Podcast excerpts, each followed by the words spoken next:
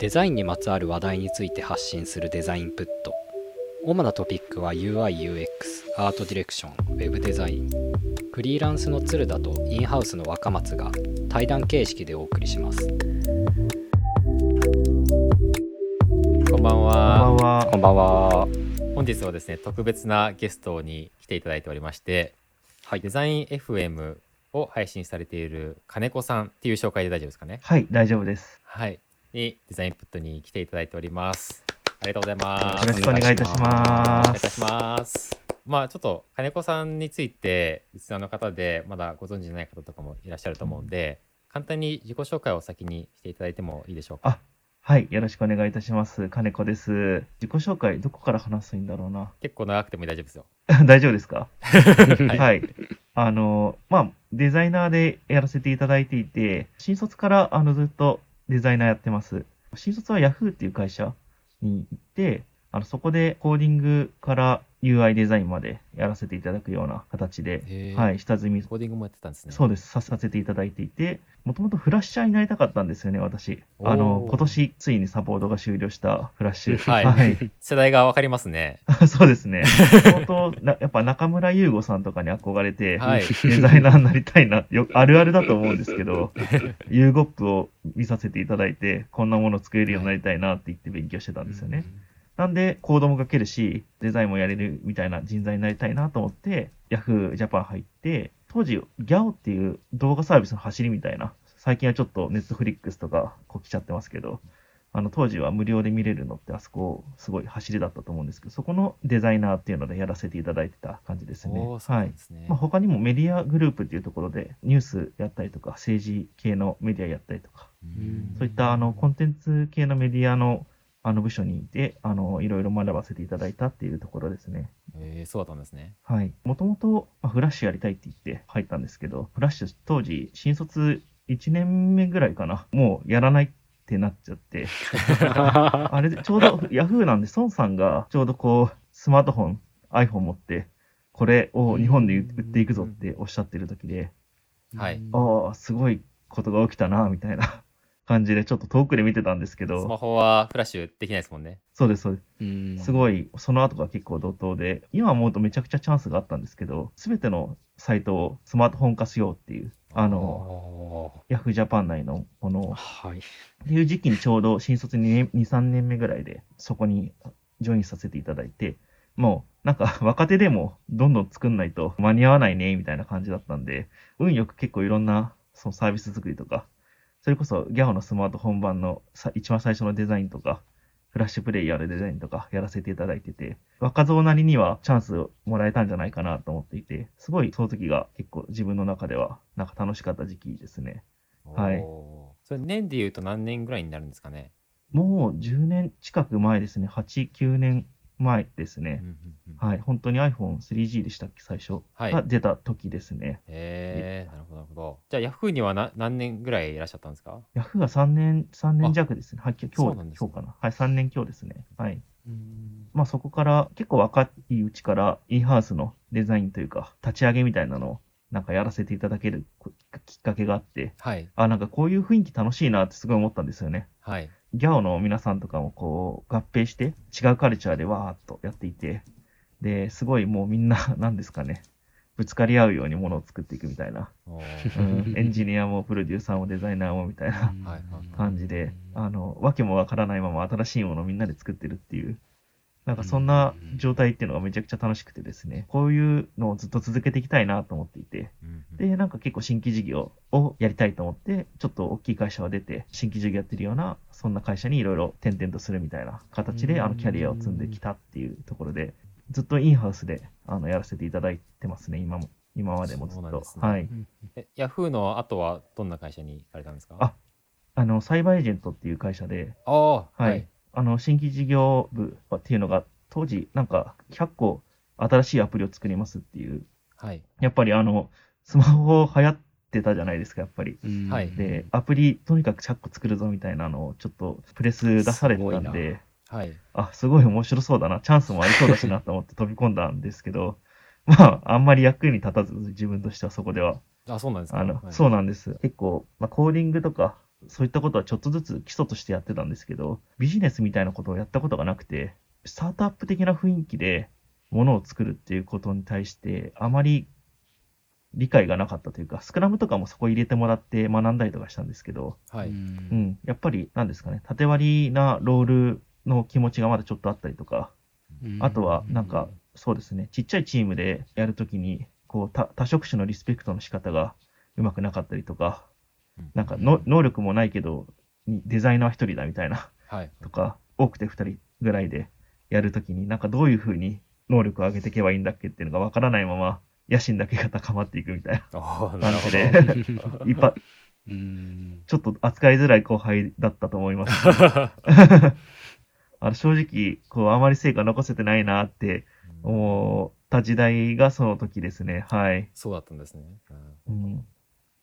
で、まあ、その後は、まあ、ちゃんと、なんか、その中で、やっぱりインスタートアップとかすごい学んで、はい。 Yahoo の時は全然そういうのやってなかったんですけど、はい。あの新規事業ってなるとデザイナーとかも、あの、混ぜていただいて、リンキャンバス毎日ずっと書いたりとか、うんそういうことをやらせていただいて、あ、これものすごい面白いなと。で、プロトタイプとかもやっぱり、なんかこれだけはちょっと貢献できたかなって思うのは、プロトタイプは早かったんですね、作るのが。はい。あんまりそう当時、あの、プロトっていう言葉はあんまなかったと思うんですけどそ、うですよね。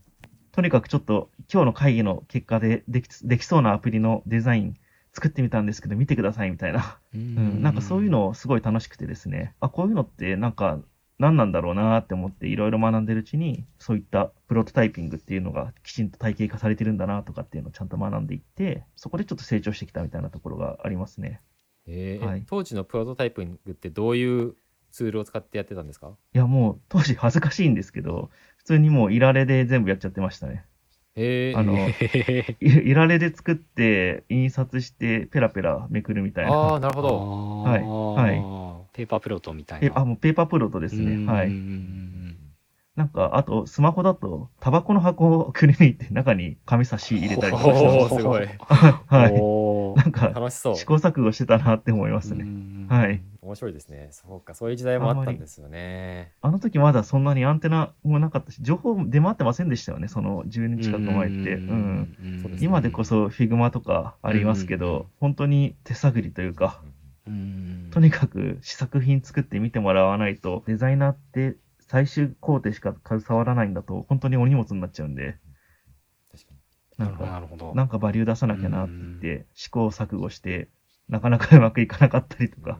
う、うんんプロトタイプ作ったけど、なんか勝手にこ進めてる感出ちゃって、はい。 なんかちょっと空気読めてないやつになっちゃったり とか、なるほど。難しいですね、その辺は。そうですあーね。なるほどうんまだそういうのをやるっていう文化というか、なんですかね。なんかそういう当たり前もなかったんで、はい。ああ、そうか、そううんか。なんか絡まりながら学んできたみたいなすごいですねところはありますでね。もすごいなんかうやってることは時代の先を行ってるはい感じですよね。いやー、本当に偶然ですよね。なんか良かったなと思いますすごい。運が良かったなと思ってます。へーはい。えそれでサイバーエージェントには何年間ぐらいいらっしゃったんですかそこも3年ぐらいいましたね。で、まあ結構事業もうまくいかなかったりして、自分もそんなバリュー出せなかったんで、あの、ちょっと事業作るっていうよりも、なんかちゃんとビジネスの勉強しなきゃいけないなって感じたんですよね、その時に。はい。うん。なんで、こう当時、そのリブセンスっていう会社があって、はい。なんかそこ結構グロサックとか強くて有名だったんですけど、はいなんかグロサックきちんと学びたいなっていうところで転職させていただいて、で、そこで結構そのプロデューサーさんとか、はい。いわゆるマーケッターさんみたいな人と初めてマンツーマンで仕事するようになって、マーケッターと一緒にデザインやるとこんなにいろいろ試作できたりとか、うん数字が上げれてっていう、当時やっぱり数字編集型で言い方悪いですけど、マーケティングに寄りすぎてた嫌い嫌いは今思うとあるんですけど、ほうほうほなんかそこできちんとお金を稼ぐっていうことは、デザインでお金を稼ぐっていうのはこういうことだっていうのを、うはい。あの、すごい学ばせていただいて、ななんかそ、そこら辺からやっと成果を誇れるようになってきたっていうのがあるかもしれないですね。なるほどえうんそういう、なんでしょう、マーケターと一緒にデザインをするっていうのは、はい。なんかランディングページとかそういうもののことですかそうですね。当時、リブセンスさんが結構アナリティクスというか、あのアナリストさんがいっぱいいらっしゃったんですよ。はい。あの、数字に強い方がいっぱいいて、もうはいマーケッターが SQL 叩いて、数字出して、動向を見てみたいな。ああ、なるほど。なるほどで、はい。で、その中でなんか AB テストしなきゃいけないけど、AB テストの案をたくさん作るとか、数字を上げるためにはなんかどうしたらいいのかっていう、あの、数字を見るだけだと何をしたらいいかわかんないじゃないですか。はい。結果的なんか悪いことはわかるっていう、その時になんかこう案を出すっていうところが、なんかやっぱデザイナー強みだなとあ思あ、っなるて、ほど。はい。はい。なんか、ここの数字が良くないんだけど、なんか案ないかなっていう。で、作らせていただいて、はいじゃあ、もう、なんか、こういうパターンとか、こういうパターンとか、こういうパターンとかあると思うんですよね、みたいな。はい。で、それで、あの、あ、すごい数数字が出るんだね、みたいな。ので、あの、どちらかというと、その発散の部分、デザイン思考的な発散の部分で、はい。あの、貢献できたかなっていうふうに思ってますああね。面白いですね。はいうんただやっぱり、そこ発散も、僕の、その、競合調査とかの中での、自分の内側から出てくるものだけだと、結構限界があるなって思ったのが、やっぱり後半思ったことで、はい。なんかそこら辺からちゃんとリサーチ学ぼうっていうふうに思い立ったんですね。うん、なんかう、ん AB テストとかそういうものって、結局なんか自分の中のそのストックの広さの中でテストしていくみたいな感じになっちゃうじゃないですか。はい。なんで結構自分の限界超えられないですし、当たるも発見みたいなところあるんで、まあ数打ち当たるで結構精度を上げていくってことはできたんですけど、なかなかホームランは打てないなっていうのが課題にあって、はい。じゃあホームラン打つためにはうん、なんかこうユーザーの本当のインサイト、なんか全部投げて当た何が当たるかやる、やってみるっていう手法よりも深く知っていかなきゃいけないなっていうので、ちょうどリサーチやるの流行ってるらしいねみたいなんで、そこでちょっとリサーチャー的な仕事も覚え始めたみたいな。おユーザーインタビューとかですかそうですね。はい。ああなるほどそうなんです。すごい着々といろんなスキルを順番に少しずつ得得してるようそうなだね感じがしそて うですね。それがなんかすごくなんて言うんですかね本当に着々とかぶりもせずなんか前の状況に戻ったりもせず新しい考え方をどんどん取得してるっていうところがなんかすごいなというか素晴らしいなっ舵て思取りがいますかなり上手ですよね。うんいや、でも自分、これ結構後輩とかに勧められない生き方だなって思ってて、そうなんですか。あ そうなんなんでかすかとにかく、とにかく20代の頃バリュー出ないんですよ。うんあーなんでしょう、その学ん、新しいものを学んでる途中って、ある意味若い頃って、そのコモディティ化されたって言うと良くないですけども、かうん確立された技術を先輩から学んで、早めに成果出した方が、会社の役には立つじゃないですか。はい、確かに。うん端的にうんで、当時なんかそういう風な選択もできて、きちんとそのグラフィックデザインみたいなところがちゃんと強くなるっていうところ、それこそなんかちゃんと制作会社とか全然経由してないんで、はい。言ったら作ったサイト数ってめちゃくちゃ少ないんですよね、自分って。ヤフーにいても、あの、やっぱりサイトって担当1つ2つじゃないですか。はいでそれで3年とかやっちゃうわけなんですあよあ、ね確。かに確かに。はい。うんで、ボタンとかだけの文言変えたりとかではい。 3年変わっちゃうんで、はい。なんかそそれって、まあ、その後リサーチとかビジネスとかのスキルがついたから良かったものの、 はい。それだけで20代終わってたら、多分何もできない人になってたなっていう、あー確かに。ははいい、なんかオペレーターになってたと思いますね。はうんういん、うん結構、博打なところもあったんで、やっぱりそういう新しいことを学ぶっていうのって、はい。なんかこの博打当たってなかったら、辛い人生だったかもなって、今でも思いますう。んはうい、んまあ確かに当時から金子さんは UX っていう言葉ははい信じていたというか、はい、いつ頃からそういう UX とかっはていいう、そういう概念に興味を持たれたんですかでもそこはもう明確に師匠がいまして、はい。あの、ちょうどリブ選手にいたときに、坂田さんという方、リーンスタートアップはいの日本語訳された方ですね。おお、そうなんですね。はいうんあ、ごめんなさい、リーン UX ですね。リーン UX。あ、はい。リーン UX のあの日本語訳された方はい。の坂田さんという方がに偶然先輩ごづてで出会って、はい。今でもあのお付き合いさせていただいてるんですけど、その方がやっぱりその海外の事例とかたくさん持ってらして、帰国子女だったりとかするので、はい。あのそういったところであの最新の事例とかっていうのをすごい学ばせていただいてて、そこでなんか UX っていうのがあるんだみたいな感じで、あのもうとにかくがむしゃらについてったみたいな、なんかこの人、すごい言ってること自分信じれるなって思って、はい。あのめちゃくちゃついてったっていうのがありますね。はうい、んあじゃあ、それはリブセンス時代なんですかはい、あそうですね、リブセンス時代ですね。あそうなんですね。なんかサイバーエージェントの時も Yahoo の時もややられてることは結構 UX に近いなっていうふうに思ったんですけど、あ、でも、なんか、はいユーザーインタビューとかはしていなかったっていうことですね。なんかその時やってたのは、本当に必要に迫られてやっていて、全然体系化しなかったんですよね。本とかも全然読んでなかったんで、あのどっちかというと、なんかスクラムやってましたみたいな感じですね、当時は。アジャイル覚えますっていう。はいはいはいはい。でう、んアジャイルにデザイナーがついていくために試行錯誤してたっていうのが実際ですね。で、そう思ったらやっぱりプロトタイピングとかするしかなくて、なんかやっぱり1週間でデリバーするみたいなのって、なんかデザイナーにあんまり、と当時のデザイナーにあんま向いてなかったわけですよ。確かに。はい。ううんんここは結構必然なのかもしれないんですけど、結局そういうことをやってやってたっていうのがあって、で、なんかそういうのがものすごい体系化して、海外とかでちゃんと事例があってみたいな話をちゃんと教えていただいたのは、その坂田さんという方にレクチャーしていただいて、あなんか自分がやろうとしてたことの答え、ここにもうすでにある気がするみたいな。うー。うんん。はい。そういうことだったんですね。なんかそれまでの経験とつながったっていう感じなんですかそうね。なんです。あの、出会った瞬間にう、んあ自分がやってたことの先を行ってらっしゃる人だって思うんって、結構ビビッときたんですよね。うん。羨ましいですね。そういう方に出会えるって。確かに。本当にありがたかったですね。うん。うんそれでじゃあ、リブセンスではそのグロースについはていいろいろデザインをやりながら、試作をいろいろやられて、そうですね。で、その後はどうされたんですかそうですね。まあそこは結構、あの、成果も出せたかなと思っていて、はい。やっと、まあ、30手前にして、割と成果も出るようになってきて、まあ結局、最終的にはマネージャーになったんですよ。はい。で、デザイナーとかもいなかったので、そのチームに1人2人だったんで、あの、エンジニアリングの方のチームのマネージャーとかをやらせていただいていて、へえ。まあ、結局、スクラムチームなんで、はい。自分結構、気質としてはエンジニア育てられたところがあるんですよ。はい。もともとフラッシャーがやりたかったりとかしてたんで、そっか、アクションスクリプトとか書いてたんですかそうです、そうですあ。あで、やっぱりこのアジャイル、スクラムっていう文化に、まあ、そこはずっとあの一貫して育ってきたので、そこにデザイナーだけどどうやって入っていこうってずっと考えてたので、なんか意外とそこは親和性があって、逆にそのエンジニアさんとかの信頼を得ることができて、はい。ちょっとこいつ他のデザイナーとちょっと違うぞみたいな、はい。俺たちの言葉で喋ってくれるぞみたいな、でうんなんか今思うとなんですけど、やっぱデザイナーって PM 向いてると思うんですよね。こうお客さんのニーズを捉えて、はい。こうどういうプロダクトにしていくかっていうのの線を引くっていううん仕事って結構デザイナー、今でそこそこコアだって言われてると思うんですけど、はい。なんうかん当時自然とそういう風な立ち位置になっていたので、プロダクトマネージャーとは言ってなかったんですけど、そういったチームのマネジメントっていうのをやらせていただくようになって、まあそこで結構気づいたのが、結局なんかチームの人を動かさないといいもの作れないんだなっていう結構気づいたんですよね。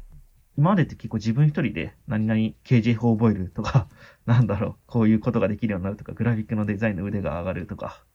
なんかそういうことばっかり考えてたんですけど、プロダクトをマネージするみたいなところの目線に立った時に、なんか結局自分ってできることないなって思って、はい何でしたっけそこで、まあ、あの、マネージャーやったんですけど、じゃあ PDM とかも学ばなきゃいけないなって思って、そういえば、ここら辺って我流でやってたけど、どうやってやるんだっけなみたいなので、またここでいろいろ考えて転職したみたいな感じですね。弁護士 .com っていう会社に次は。ああ、そうなんですね。はい弁護士 .com に行かれたんですはねい。。マネジメントをきちんきちんとやってみたいとはい。いうところで、弁護士 .com ではどんな感じのお仕事されたんですかもうそこはもうデザイン部の立ち上げみたいな形で、はい。あの、まあ、もともと、あの、デザイン部あったんですけど、弁護士ともクラウドサインっていう大きい、あの、別のプロダクトも作っていて、はい。結構エースの方たちがそっちに、あの、行ったりとかしてたので、はい。まあ、もともと自分、弁護士とかも入るきっかけをくださった人が、その、今、クラウドサインでやられてる師匠な方なんですけあどあ、、そうなんですね。あの、そその方はもう本当にマネジメントについてすごい造形の深い方で、はい。あの、デザイン FM の第1回で一緒に対談させてるん、していただいてるんで、ちょっとよ、よかったら聞いてください。はい聞。かせていただきます。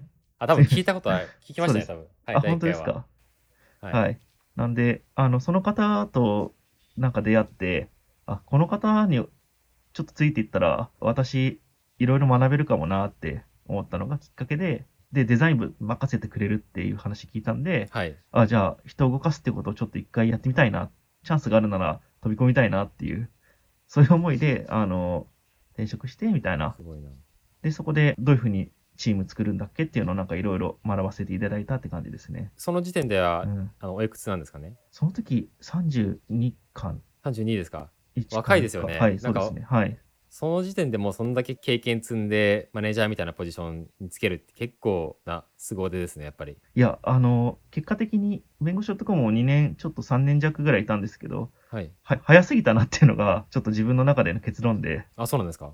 はい、なんかこのまま変な形で出世じゃないですけど、マネジメントのポジションついてずっと手を動かさないままいくと、うんうんうんなんか早めに積むんじゃないかなっていう気持ちがあって、あで、いそう思って、ちょっと今ハードウェアとかっていう新しいことをちょっと手を動かすっていうのに一周戻って舞い戻っあ。てるはい感じなんですね。うううんはいなるほど。そのじゃあ、弁護士 .com の次が現職ですか、はい、そ、そ、今、現職ですね。そうはいで。すね今は600株式会社でしたっけ。はい。あ、そうです。はい600株式会社っていうところで、まあ、無人の販売機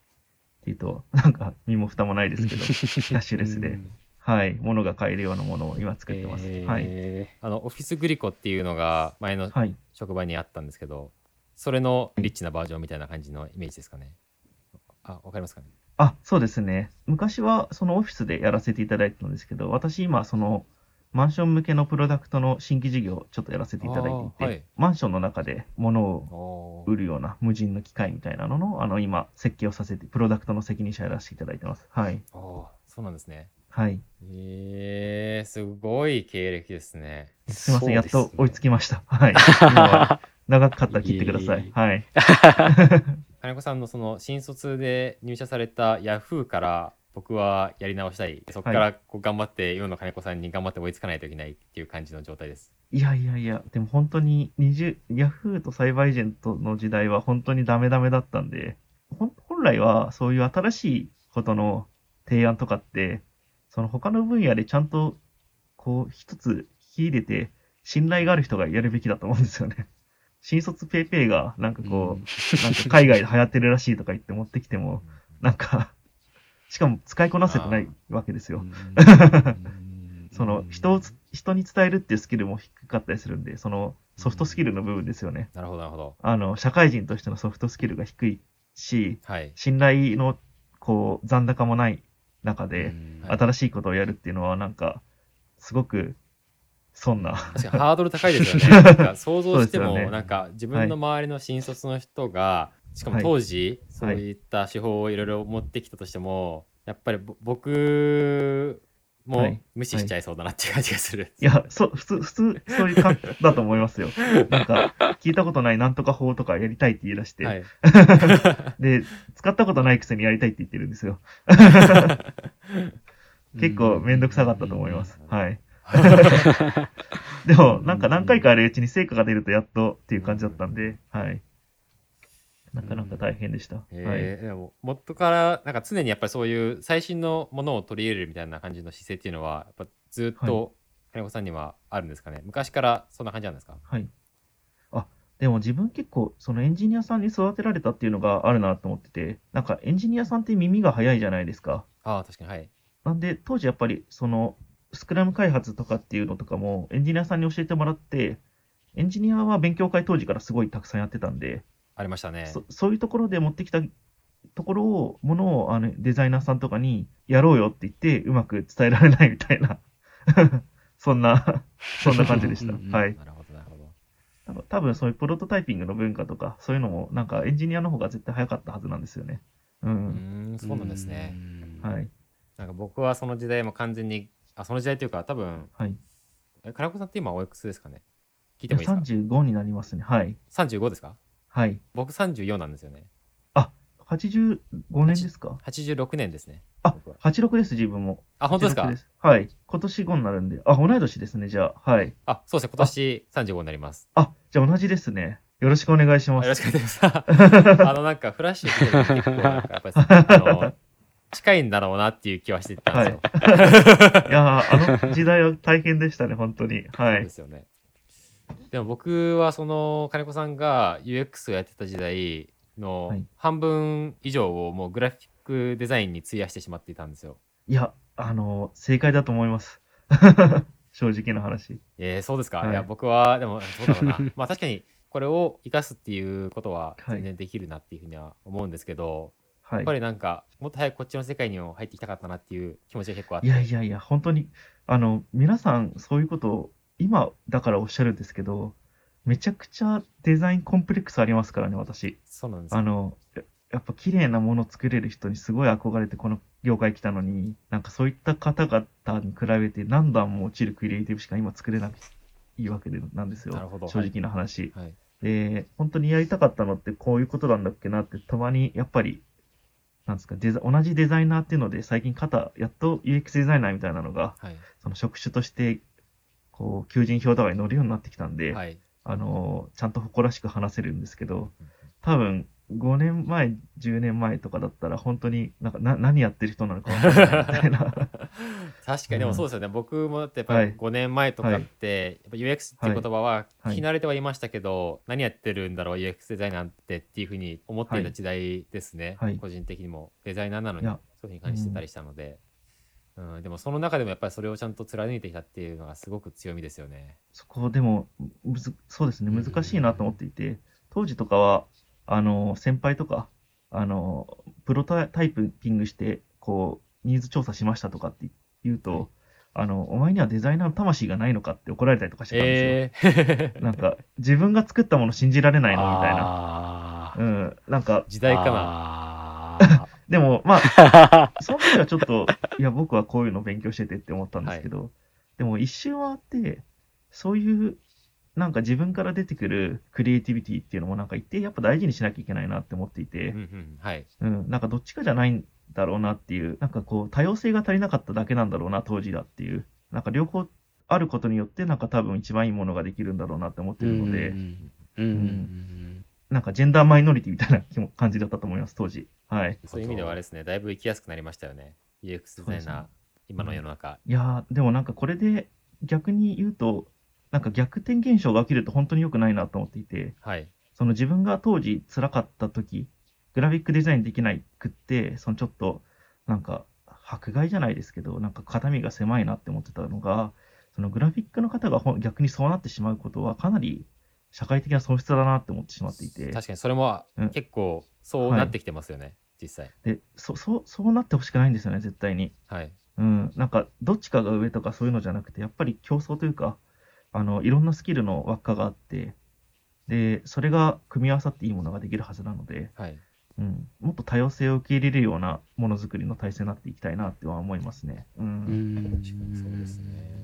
今の学生さんとか若い人ってデザイナーって言ってもデザイン以外のことも全部やりたいって思考の人がすごく多いと思うんですけどなんかそういう若い方々を見ていて金子さんどう思われますそうですねあのそういう方々であのちょっと気になるなって思うのがなんか絵を作るだけじゃないデザイナーになりたいんですっていう方とかが若い子いるといや絵作るの大変だからなって 思うんですよそうですそうですそうですだけじゃないってなんだみたいな。なんですかね、こう、何かのスペシャリストになることは全然咎めないんですけど、なんだろう、こう、すすべてをやろうとすることによって、なんかじ軸足がないみたいうんうんなことになって、結局、なんかど、どこもスペシャリストに勝てないみたいうんなことになるのって一番良くないんじゃないかなと思っていうんいてや、本当にそうですうね、ん、そういう風な傾向が多いとちょっと悲しいなと思いますね。うん。確かにただのジェネラリストだと辛いからやっぱりなんだろう何型のジェネラリストなのかみたいな はい。その軸足はやっぱちゃんと持っといた方がいいですよねってあことのですよね。なんかジェネラリスト型とスペシャリスト型の評価のされ方の違いっていうのがなんかあるらしいんですけど、ジェネラリストってやっぱ成果がないと、あの評価されないんですよ。スペシャリストは一定そのアウトプットで殴れる、で、積み重ねが効くんですけど、うんうんなんか若い頃からジェネラリストを目指しちゃうと、自分もそうだったんですけど、かなり大変だと思います。成果出るまで。 うはい。んうん確かにな高松君ってジェネラリストかスペシャリストかだとどっちなんですかいや難しい質問しますね あのどちらにも慣れてないと思ってますけどどっちなんだろう僕完全にスペシャリストですね僕はそうですね鶴田さんスペシャリストかもしれないです ねでも僕もなんか別になんかその領域を越境するほどの全然ジェネラリストじゃないのであそのコーディングできるわけでもないし、なんかそのやっぱデザインっていう割とこう狭い領域の中での多様性みたいな感じなのかなと思うのと、うんあとその私もやっぱり前回ちょっとあの金子さんのあのデザイン FM の方でもお話しさせてもらったんですけどやっぱりなんかデザイナータレみたいなところはうん個人的にはすごく重要だと思ってるんで、だかららまあ逆にそのいろんなことをできる人羨ましいなって思う反面なんか多分自分は今からそこになる努力をすることは結構時間もったいないなって思うから、うんうんうんまあ、だったらやっぱりある程度こうスペシャリストとしての軸足を残した上でそのいわゆるスペシャリスト万歳の人よりは ちょっとジェネラリストの要素を持ってるぐらいが、あーなんかちょうどいいのかなみたいなうんイメージは持ってますけ T ど、型人材。はい。 完あでもそ全うでにす T よ型人ね。 材に狙ってますね。そうですね。 0100じゃないですからね。うん、T 字型そうですねそうそうはいうんそうですね。なんかそこら辺が。まあでもそれもやっぱ環境とかによって結構求められるもの違うだろうし、その環境にアジャストできるような柔軟性を持っていたいなって思ったりするのと、そのなんか T 型も本当にカチッとハマる T 型を求めてる会社ってめちゃめちゃ少ないじゃないですか。ううんんだからなんかそこにスポッとはまれることの方がなんかすごく大事なのかなみたいなことを思っててなんかなので割となんかスペシャリストだからジェネラリストだからっていうのはあの今の会社に転職してきてたからこそっていうのはあるかもしれないですけどあんまり考えなくなったかもしれないですねなるほど。以前はめちゃめちゃ思ってましたけど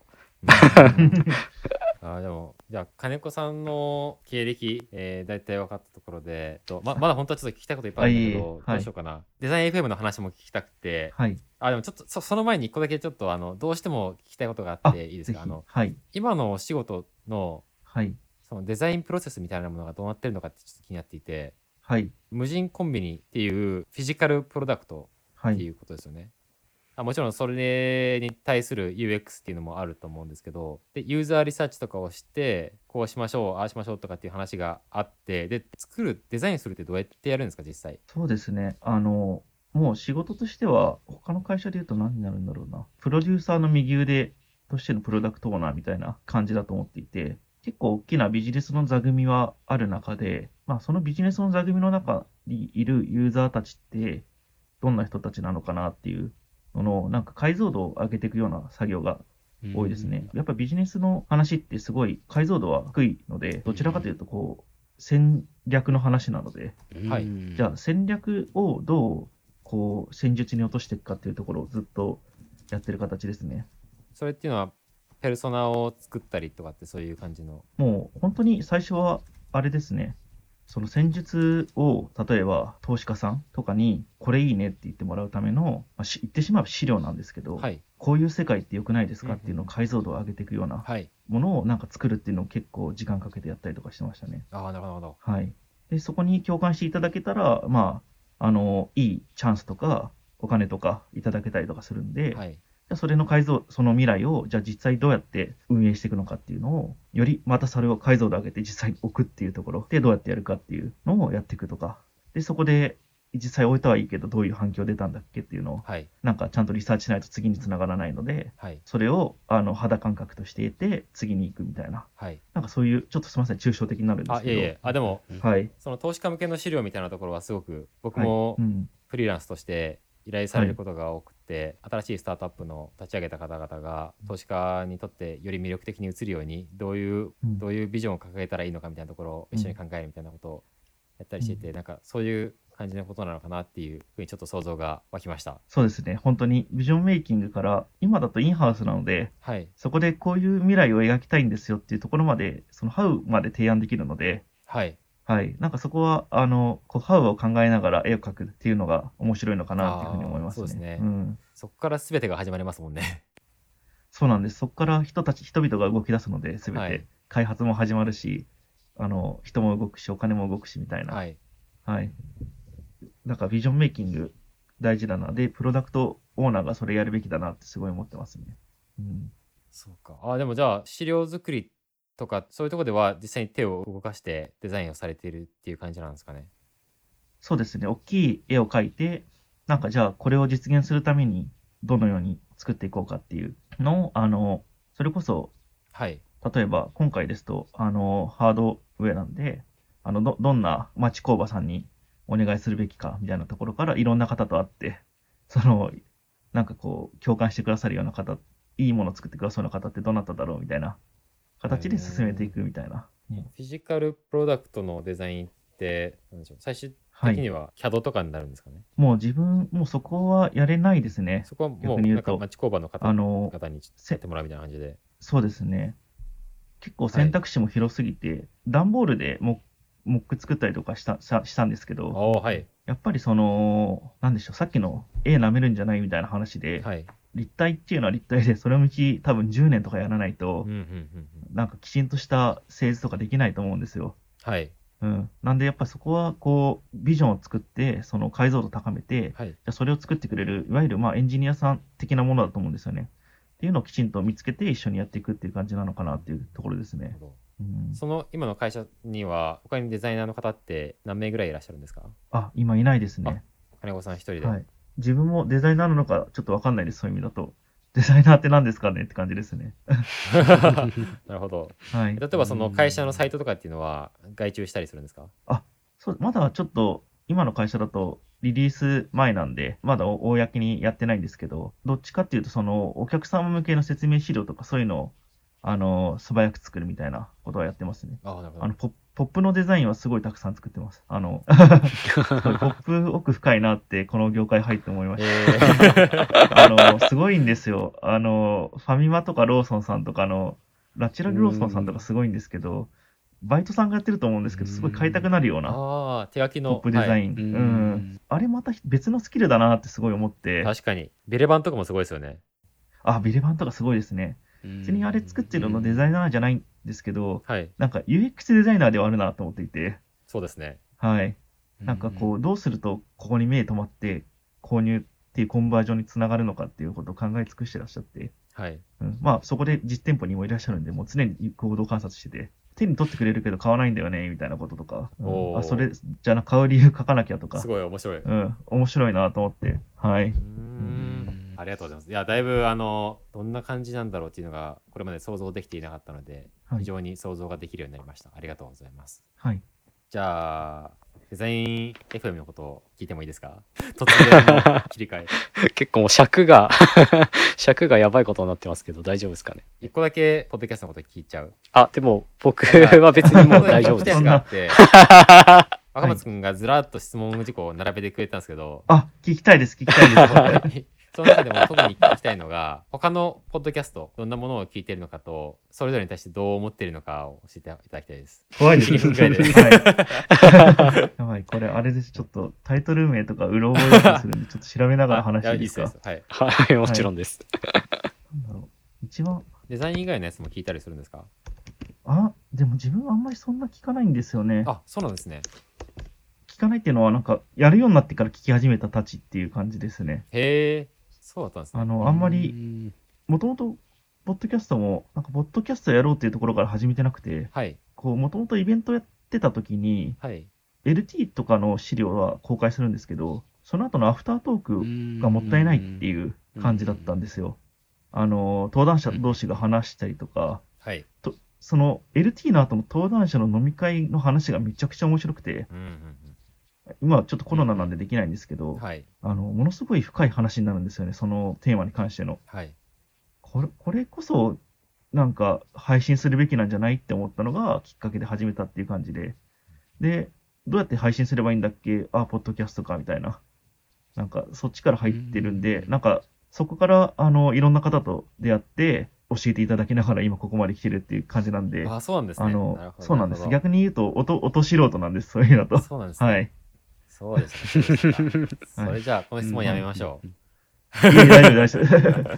あ でも、あの、